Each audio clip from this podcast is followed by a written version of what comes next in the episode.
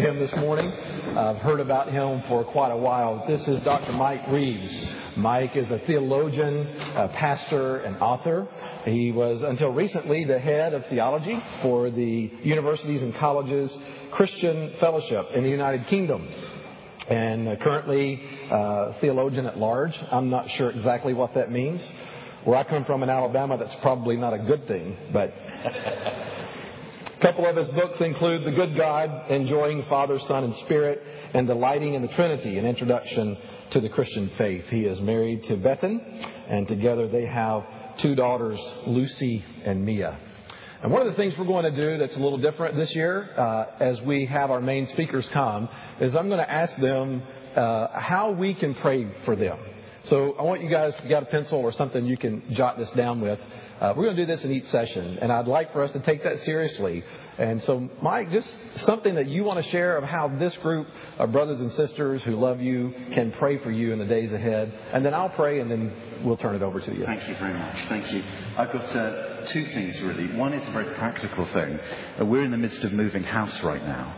And uh, so we're due to exchange contracts on our old house sometime this hour this morning, or is it this afternoon? I don't know what time it is, but around now anyway. So I'd, I'd, appreciate prayer for that. That's a very practical thing. Far more important than that, being away from my family right now, I'm, and as at an adoption conference, I'm very aware of leaving my family, leaving my little girls. And I'd love you to pray for them. I'd love you to pray that they, for as long as they have me, will know an earthly father who loves them and is utterly faithful to them. And I'd love that to be a testimony to them of what fatherhood means. And that's beyond my ability. And I'd love them then to grow up as young ladies, as ladies who can look to the throne of heaven and with great joy, without any baggage to that word, Father, cry with confidence, Abba. I would love that for my little girls. If you could pray that for Lucy and for Mia, thank you. I'm too convicted to pray now. Father, thank you for this opportunity to meet Mike and to hear his heart already. Uh, and we do. We, we partner with him in prayer. We join him in this prayer for this very practical thing of their house and signing all the paperwork. And we all, uh, most of us are aware of how difficult that process can be. And then for his family, for Bethan and for Lucy and Mia, uh, Lord, that you would just, uh, as he just so eloquently said, just continue to bless their lives as they grow into women of faith. Father, we love you and pray that our hearts are open and ready to be challenged this morning by your word. In Jesus' great name we pray. Amen. Amen. Bless you, brother. Thank you. Good morning, everyone. It is a, a great, great thrill to be with you this morning. Uh, I have been given, well, a prodigal son's welcome to America, really, and I'm very grateful for that. And I always find it extraordinary when traveling particularly going abroad, how I find I can travel across the world and I find myself among brothers and sisters. I travel so far and I find I'm with family. And that is, of course, a great rejoicing for me. It's lovely, lovely to be with you. So, this morning we start with the story that changes everything. Good stories always do something of that, of course. Stories change us. Stories shape and educate our tastes. They show where things fit and why. And in stories, we get to see, well, the goodness of good and the evilness of evil. We travel through stories and learn as we go. We travel with the heroes, with the characters, and we find that as they face adversity, we learn how to face adversity. We learn with them. They mature, and we mature a little bit with them. Peter, Susan, Edmund, Lucy, they learn how to be more than children.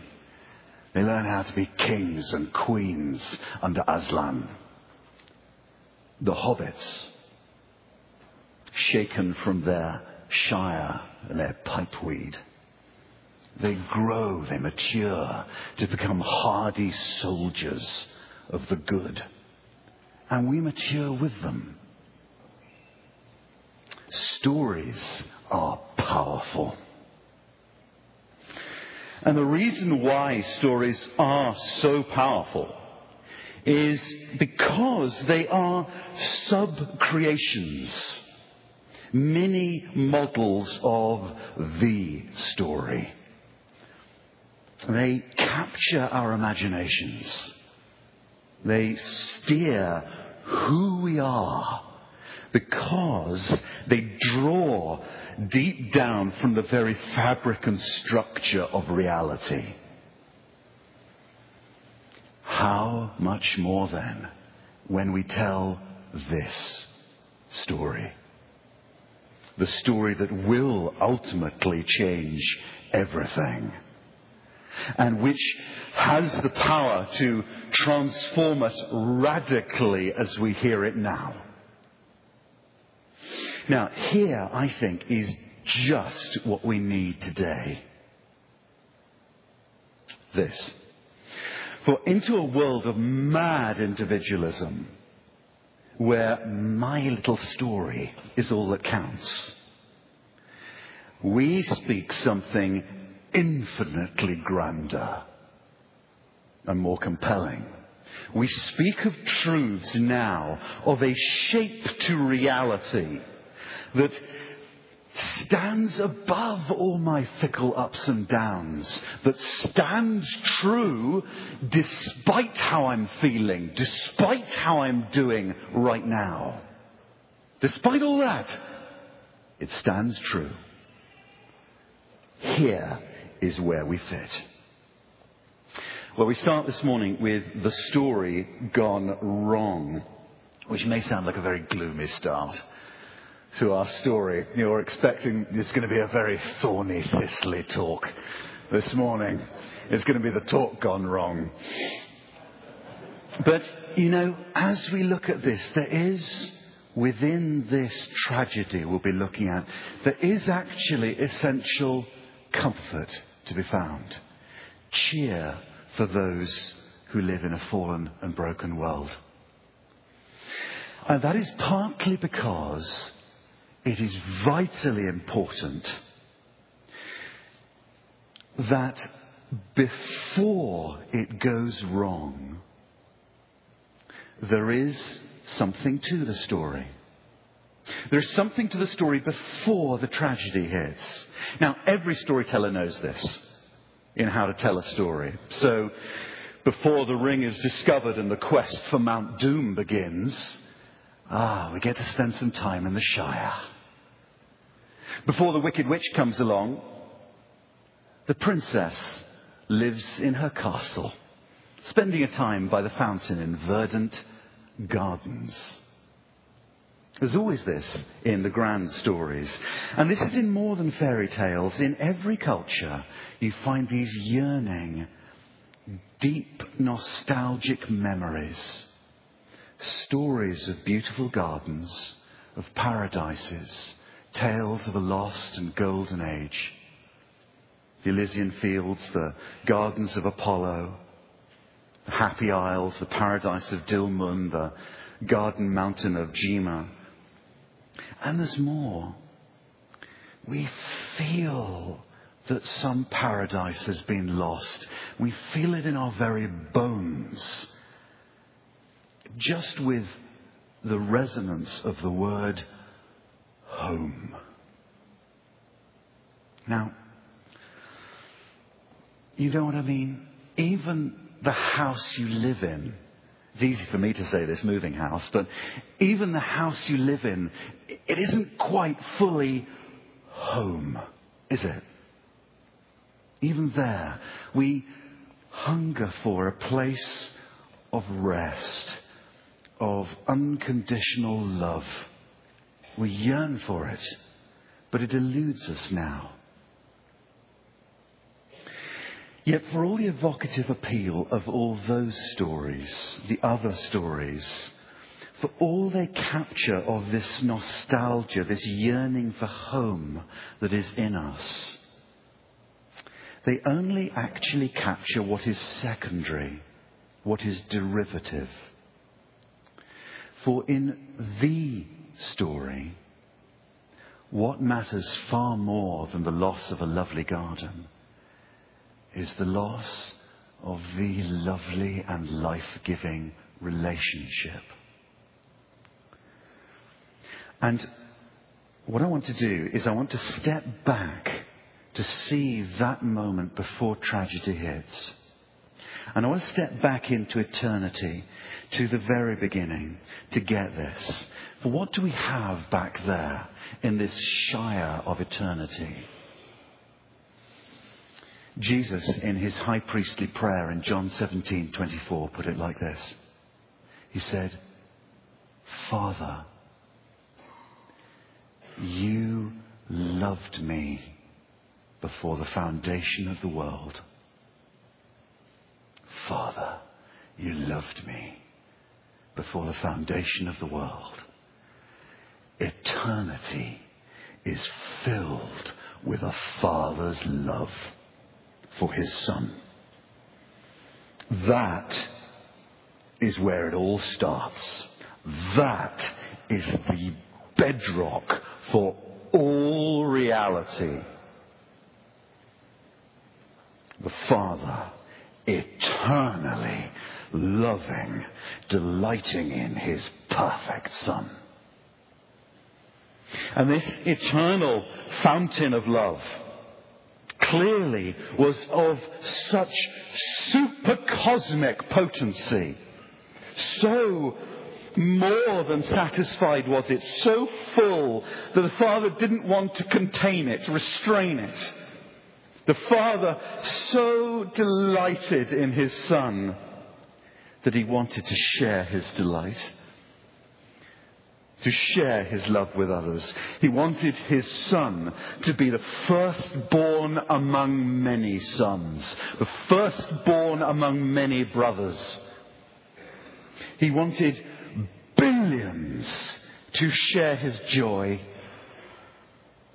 to be embraced with the very love that he has always embraced his son with.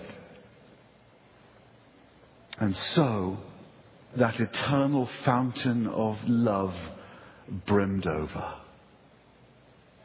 The love exploded outwards. This, my friends, is why this cosmos exists. And you can go outside and you look at the sun up there you look at the clouds going past overhead. You look at uh, the moon and the stars twinkling at night. And you can think, why? Why are all those things there? Because God loves. Because the Father's love for the Son was so great that it overflowed meaning all this. See, unlike all the gods that we make up as humans, unlike all the gods of human religions, this God doesn't create because he's lonely, because he's needy, because he's bored. No. This God created because he is so bursting full of love. And creation is about the extension of that love outward that it might be enjoyed by others. That is where the story begins with ecstatic, overflowing, hyper full love. The Father's uncontained delight in His Son. And so, it is unsurprising then that the one created in God's image to be the special recipient of his love should be called in Luke 3 Adam, the Son of God.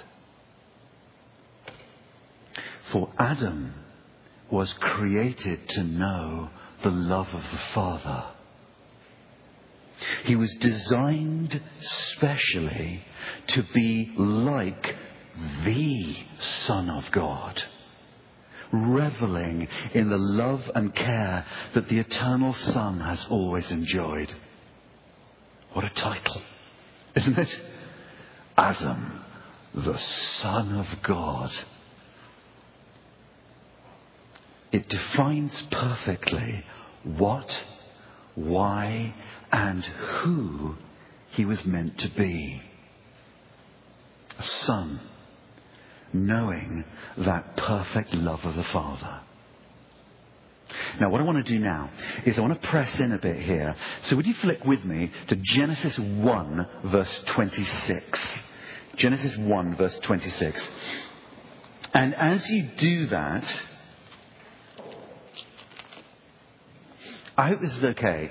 I'm going to assume some familiarity with the text here of Genesis 1 to 3. We're going to settle down in Genesis 1 to 3, and I'm just going to assume you've got some familiarity with the text, which means we can just go uh, and cover ground a little bit faster. So Genesis 1:26. Now, you see, man is made in God's image. That is a statement, of course, that still has theologians going after all these years because it is a statement so rammed full of meaning. Made in the image of a relational God, man is a relational being. But, but it's also part of what we've been seeing. Adam, you see, is to be like the image of God. He's created to be like the one who is the bright radiance of his Father's glory, the exact imprint of the Father's being. Adam, in the image of God, is to be the likeness of the Son of God. Now see the rest of Genesis 1:26. God said, let us make man in our image after our likeness and let them have dominion over, well, everything. Isn't it? Over everything. Over all the creation and all the animals. Let everything be put under Adam's feet. And so when he is blessed, all creation will be blessed through him. And when he is cursed, all creation will fall through him. Now, I'd like you to hang in here with me because this downward flow of God's blessing from the Son of God is going to be very, very important. So important, in fact, that it gets emphasized in the very geography of paradise. Flick over the page to Genesis 2, verse 10. Now have a look here. Genesis 2:10 a river flowed out of Eden to water the garden. And there we see it divides and it becomes four rivers, rivers that would spread out to water the four corners of the earth. Now, here's a test for you. Physically, how could that happen? How could a river flow out of Eden physically? How does that work? And if you're not able to do that, the answer is given to us in Ezekiel 28, verse 14, where Eden is spoken of as not a garden. Eden is spoken of as Ezekiel 28:14, the holy mountain of God, That's how the river flows out from it. From Eden, where Adam, the Son of God, is placed. He's, he's not made there, by the way. He's taken to paradise specially. But where the Son of God is placed, from there, the river of God's blessing flows down to water all the earth.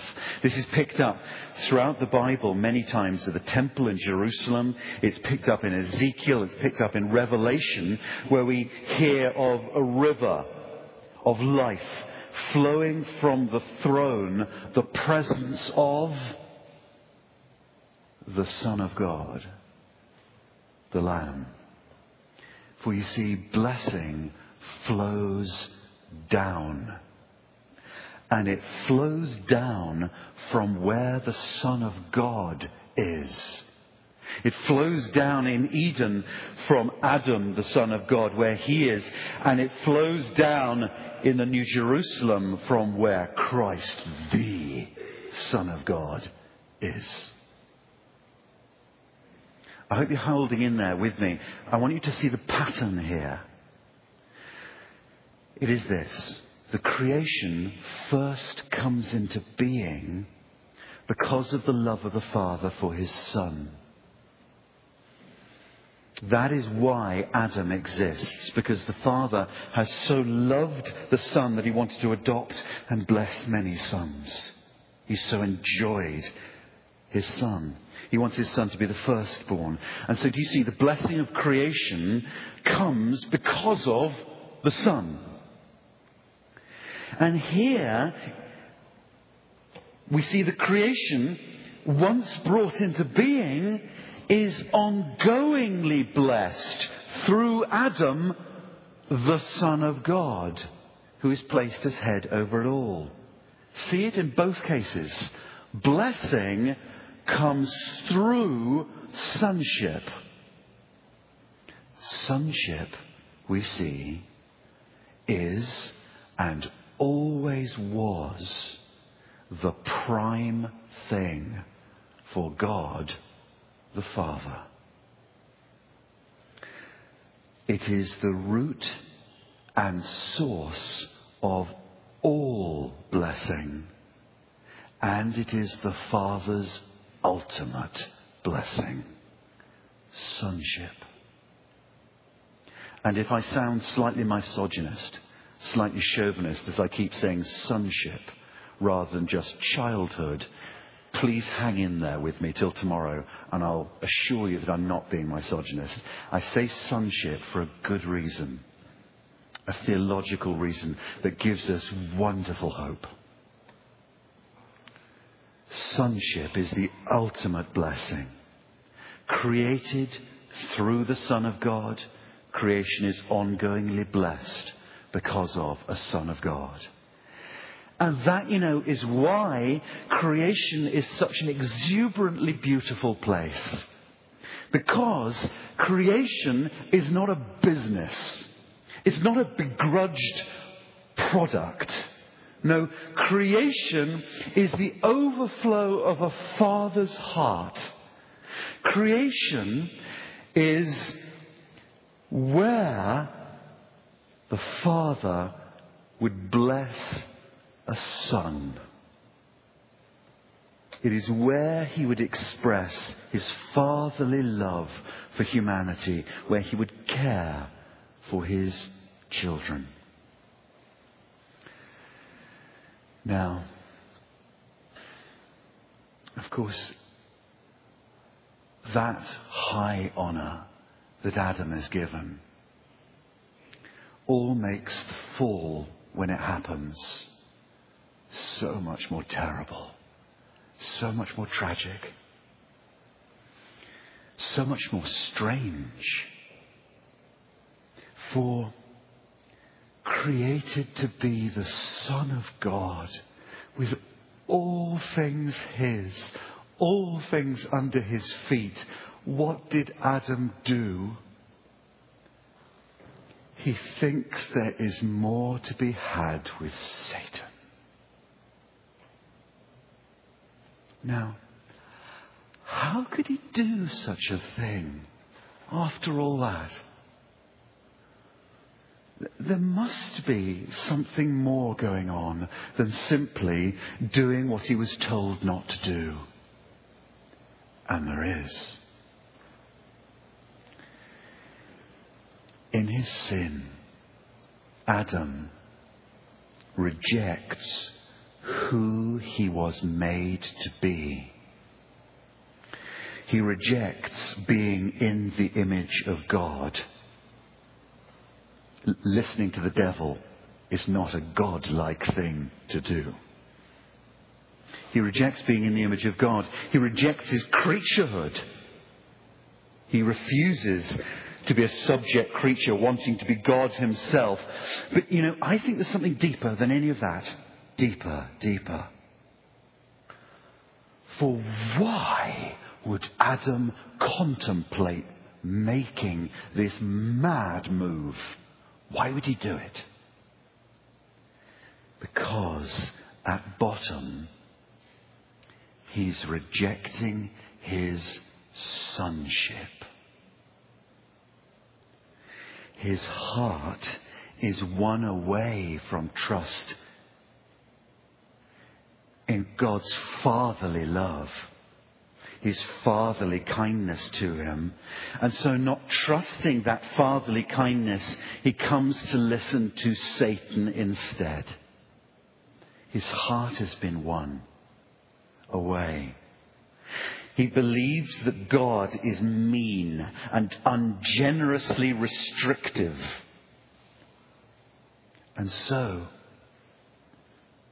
he is being the exact opposite of the Son of God. Who in John 14:31 said, I love the Father and I do exactly what he commands. So spoke the Son of God. But no, Adam does not do what God commands, and precisely because he no longer loves him. And you see it in how he behaves next. Look at chapter 3, verse 7. Then the eyes of both of them were opened, and they realized they were naked. So they sewed fig leaves together and made coverings for themselves. And the man and his wife heard the sound of the Lord God as he was walking in the garden in the cool of the day, and they hid. They hid from the Lord God among the trees of the garden. But the Lord God called to the man, Where are you? And he answered, I heard you in the garden. And I was afraid because I was naked, and so I hid. I find this almost incredible.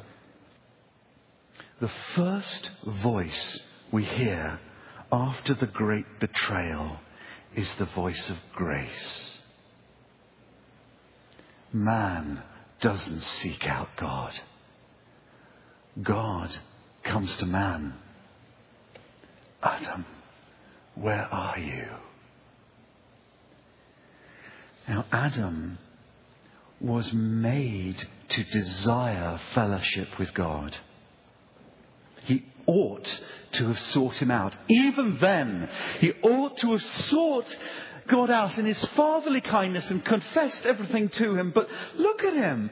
See how his heart has turned plunged from confidence and delight in God to shrinking from him as if he were the devil himself. And all along, of course, they've happily been chatting with the accuser and not the Lord of love. Adam was the Son of God shrinking from God. It is the original story of the prodigal son. Running from the most kind and loving father thinking that he's stern and aloof and that true pleasure is to be had elsewhere. And of course, in our madness inherited from Adam, we keep doing the same ourselves every day, don't we? We keep thinking that pleasure is to be found elsewhere, that God is unkind and not to be trusted.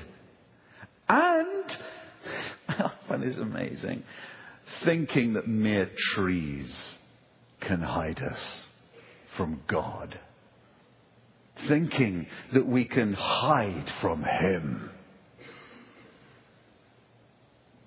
And because that primary relationship and fatherhood is damaged and rejected, all relationships and fatherhoods are damaged. Adam and Eve were created in the image of God to be like the Son, always looking out to the Father in love and trust. But you see here, look, Instead, they're coming to love only themselves, turning from the image of God into the image of the devil that they had trusted. Martin Luther, the great reformer, he used to define the sinner as homo incurvatus in se, man curved in on himself. That is what it is to be a sinner. A very small, withered thing. Now, what that looks like, man curved in on himself, I think is caught very finely by John Milton in the very last lines of Paradise Lost. And Milton, he describes Adam and Eve as they are compelled to leave Eden. And he says this these last lines of Paradise Lost, he says of Adam and Eve, now sinners, they, hand in hand, with wadding steps and slow, through Eden took their solitary way. Through Eden took their solitary way. Yes, they're together, but they're apart, solitary. For sin isolates. It makes us devilishly solitary. For rejecting this fatherly God of relationship means rejecting others and other relationships. And so began a world of murder, abuse, and hatred. Now, when you see what has gone down in the fall, when you see that, that Adam and Eve have not simply committed a forbidden act, when you see that something way deeper has happened, that their act of disobedience is simply manifesting it's simply manifesting the deeper issue of the turn in their hearts. Then you find you have a much more serious view of the fall, of our problem. And the contrast with Islam is very stark here. For in Islam, you start with Allah, who is a single, solitary person. So for Allah, relationship is not important. Relationship's not important. And so sin for Allah is not about a relationship broken. Sin for Allah really is a very superficial thing. It is simply Allah tells you what to do, and if you don't do it, that's sin. It doesn't matter where your heart is. Right? You do what He tells you to do, and if you do it, you've done well. It doesn't matter where your heart is. And so, sure, sin will take you to hell in Islam, but it's only a skin deep thing. That's all. But with the God of love, the God who is love, sin could not be more serious and devastating. It is about the very core of your being. It is about your heart. And so, even if you manage to get your behavior right, even if you could do that and behave perfectly, the question is where's your heart? What do you love? What do you desire? And that's revealed who you are. And you know, there's something else. Not only is sin this deep matter of our hearts that's affected us right down to the very core of our being, there's something else. If creation was the result of the Father's love, then to reject the Father's love, which is what sin is, is to reject creation. Do you see it? Creation is the product, the consequence of the Father's love. And so if you reject the Father's love, as we do in sin, you must be anti-creation. And so sin is. Sin is anti-being. You begin to lose being itself when you lose relationship with God. The great fourth, fifth century theologian Augustine thought much about this, and he put it like this. He said, Man did not fall away so as to become absolutely nothing.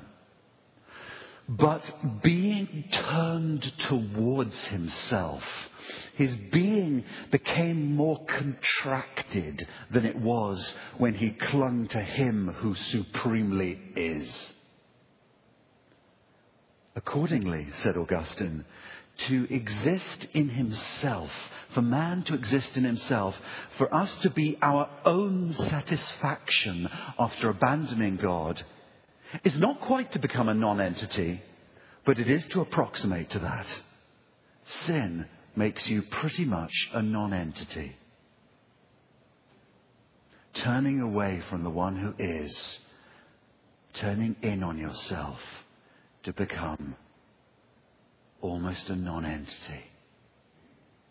Sin has an anti-relational, anti-being, wraithing, withering effect. It makes Gollums out of Smeagol's, shadows out of great men. And there are two Hebrew words that capture this. The first word is kavod. Now, kavod is usually translated glory. But in the Hebrew, it's a, a, word that has to do with heaviness, substance, weight. And God, of course, is the one who supremely has kavod. He who supremely is. But Adam too, when created, is given, he is crowned with his own created kavod. He has a real substance and weight as the head of creation. The other word is hevel. Hevel is a word that most famously is used in Ecclesiastes, where it's translated meaningless, meaningless, or vanity, vanity. It's a word that's used of false gods because they are nothing.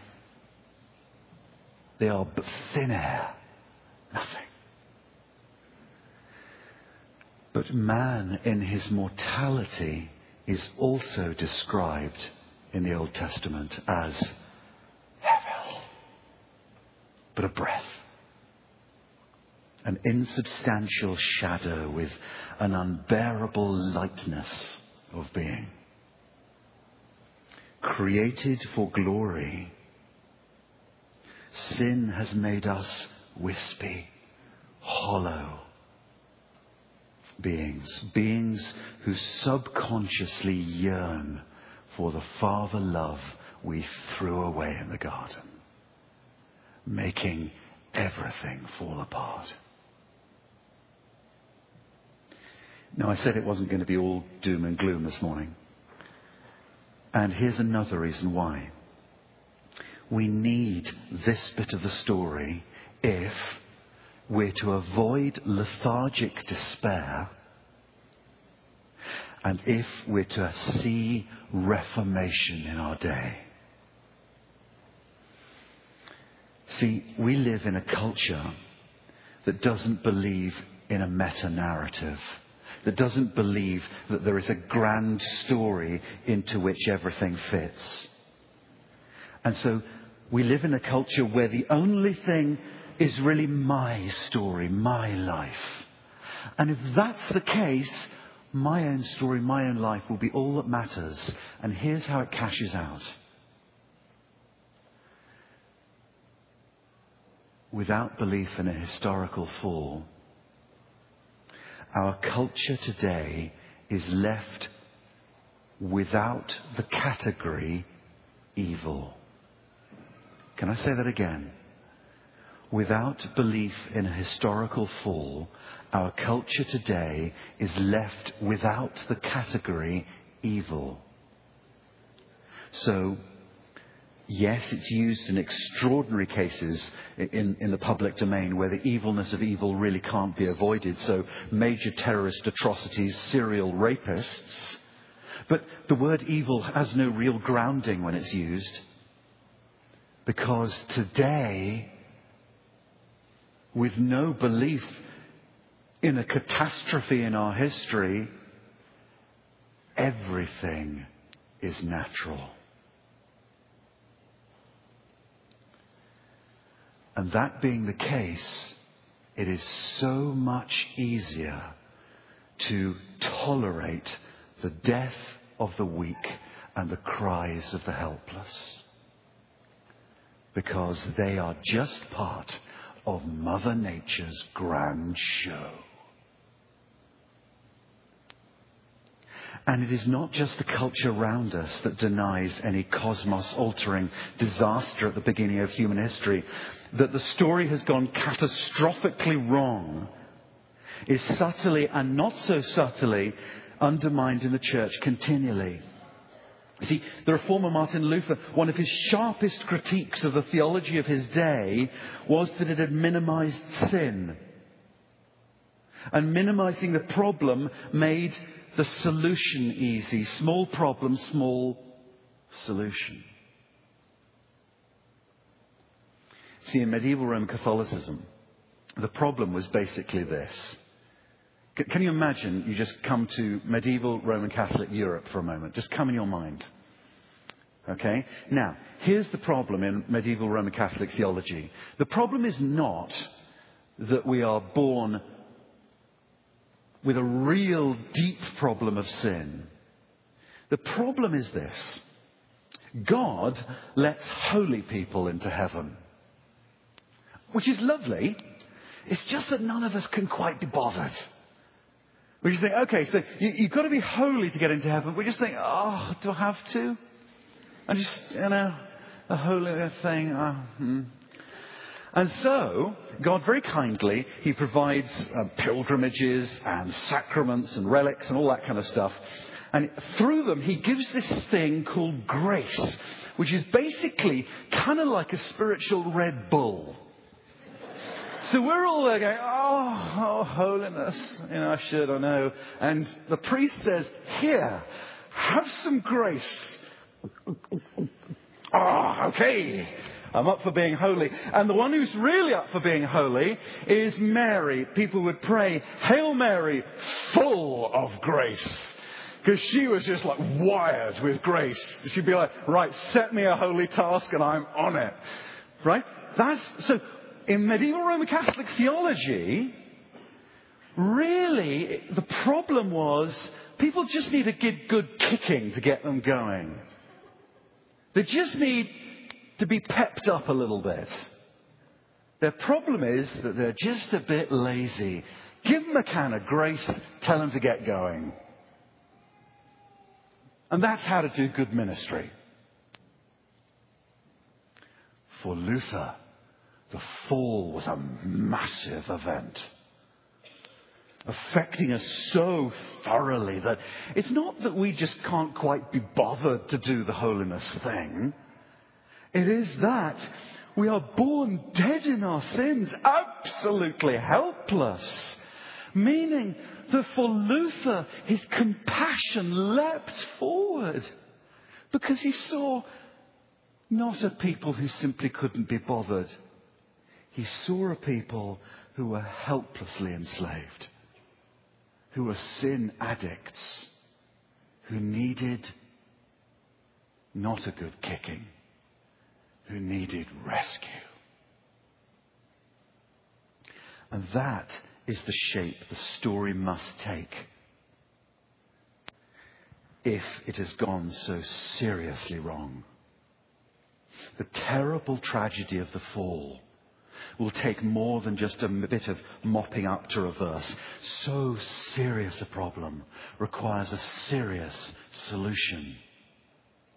A cosmic solution beyond our paltry abilities. Death must be overcome. We must be remade. The father son relationship must be remade and made of stronger stuff than fickle Adam. As man fell from paradise, the holy mountain of God, we need a man who will ascend the holy hill for us to take us back there into the presence of God. We need the Son of God.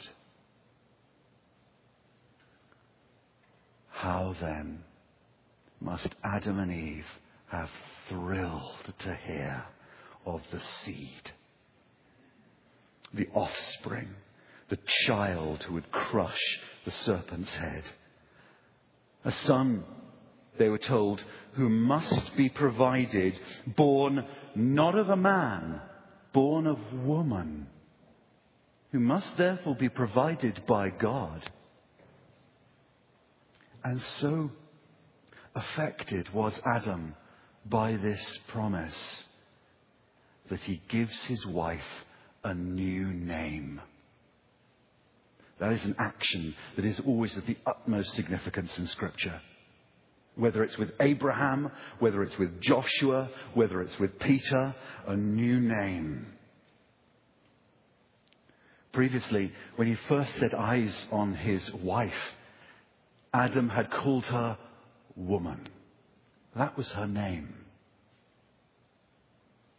She mirrored him as man. But in light of the hope that he now has, he gives her a new name Eve, meaning life. The story gone wrong? Yes. Created as the Son of God to know God's fatherly love, created for glory, Adam and all humanity in him had turned into a shriveled, shrunken thing. He turned into death. And so we pant now for the seed of the woman, the Son of God, as one who will do more than any ability of ours could, one who will come to us and bring us his own glorious sonship, his own glorious sun shaped, indestructible life. That is where the story goes. Let's pray.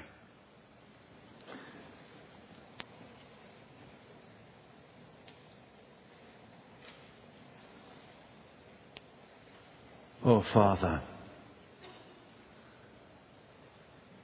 we are mad, mad people that we should ever abandon you or think that pleasure is elsewhere. But in Adam and ongoingly, we keep doing it. And because of rejecting you, the source of all life and goodness and pleasure, our world is such a broken place. And we feel it every day in our bodies in the news, in our world. Thank you. For sending Jesus, the Son of God, to make all this untrue. To more than undo what went wrong with Adam. To bring us his own sonship. And I pray for us that we might never minimize what sin is so that we think we can correct it by our own abilities. But make us a people who, feeling its weight daily, must throw ourselves into the arms of Jesus in His grace, that He might take us to you, and there, with His confidence, we might call you Abba. Oh, we praise you. Oh, we praise you, our Father. In Jesus' most precious name. Amen.